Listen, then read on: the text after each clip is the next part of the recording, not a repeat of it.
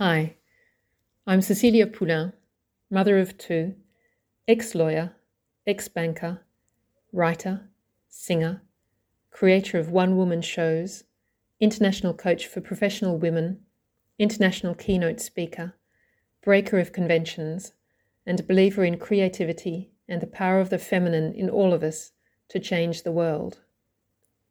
Welcome to Diary of a Writer, where I talk about how I write and read some of what I write.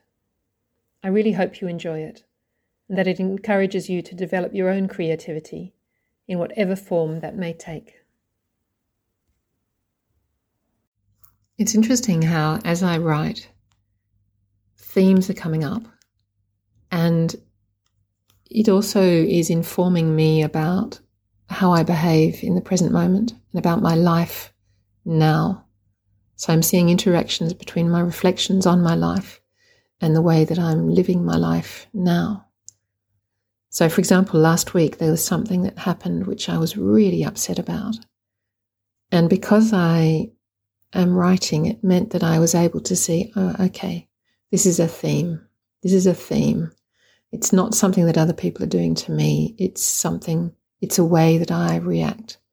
So it's helping me to learn how to react better. So, this is what I wrote this morning. I'm six. The family are all together, and we are walking up the sandstone track that winds through the eucalyptus forest behind my grandmother's house on her property. The track is wide enough for a four wheel drive.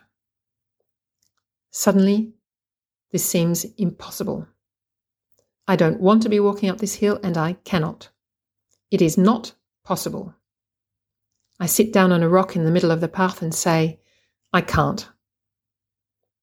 My parents do what they can to persuade me, but there is no way to persuade me because it is impossible. How can you reason with the impossible? I am 38. My singing teacher is trying to extend my range. We start an exercise on middle C, a simple arpeggio, and gradually work our way up, semitone by semitone. We get to an F, and my voice starts to strain on the top note. We try a G. I am completely convinced that if I try to sing the top G, it will hurt my throat. Nothing will come out. I will tear my vocal cords. My teacher tries to reassure me.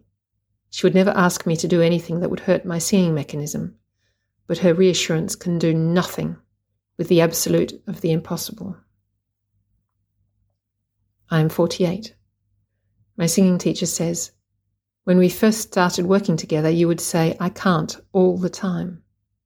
It was awful for a teacher to hear, especially when I knew that you could. I'm 56. My yoga teacher reminds me that when I first started taking classes with her, she would suggest a pose and I would say, I can't. She says, It was terrible as a teacher to hear. How can I teach someone who wouldn't even try? I'm 56. My coach is encouraging me to post on Instagram in order to grow my audience.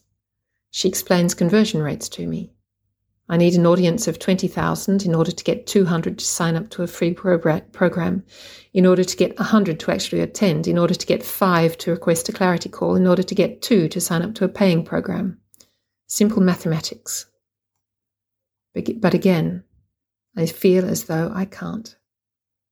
I don't understand Instagram. I don't know how to access it or even where to start.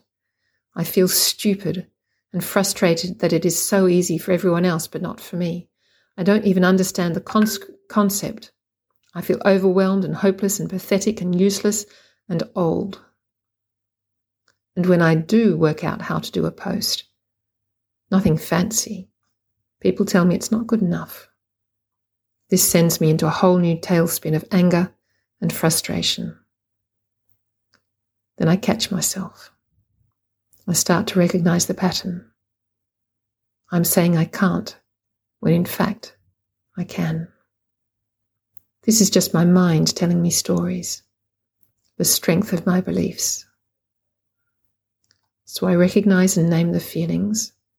the anger, frustration, and hurt, and ask what those feelings need. I go to bed, wrap my arms around myself, and rock. More an intention to rock than actual rocking. I hardly move.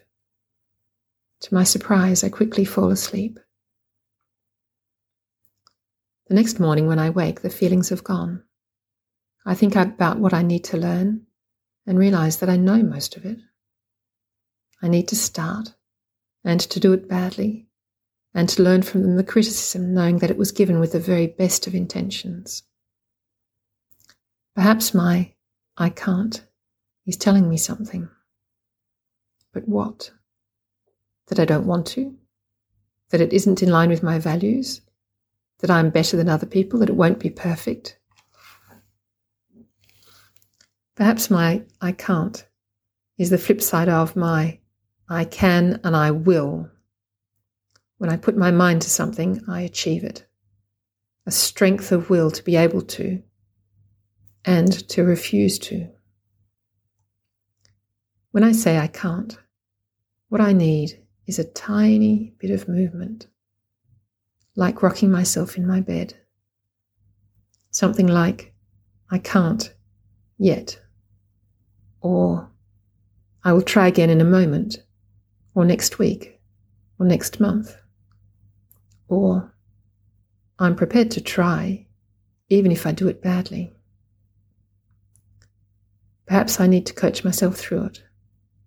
What do I want? A successful launch. How am I feeling? Desperate, frustrated, and angry. What do those feelings need? To be recognized and expressed and comforted. I can't master Instagram in a second, but what can I do? What are the possibilities? What are the tiny micro steps I need to learn? How can I learn them? What is the very next step I can take? Tiny micro step by tiny micro step until I get where I need to be. I really hope you've enjoyed this episode of A Diary of a Writer. I'm running an absolutely free group coaching session on the 9th of May at 6:30 p.m. Central European Time. This session is part of my Dancing Days series where we dig deep on a particular emotion. We have already danced with fear and with anger, and this time we're going to be dancing with joy. If you have ever felt miserable and wondered how to have more joy in your life, you will find this session to be of enormous benefit. Check out the Dancing Days Dancing with Joy page on my website, www.stopceciliapoulain.com. I would love it if you could join us. Thank you so much for listening.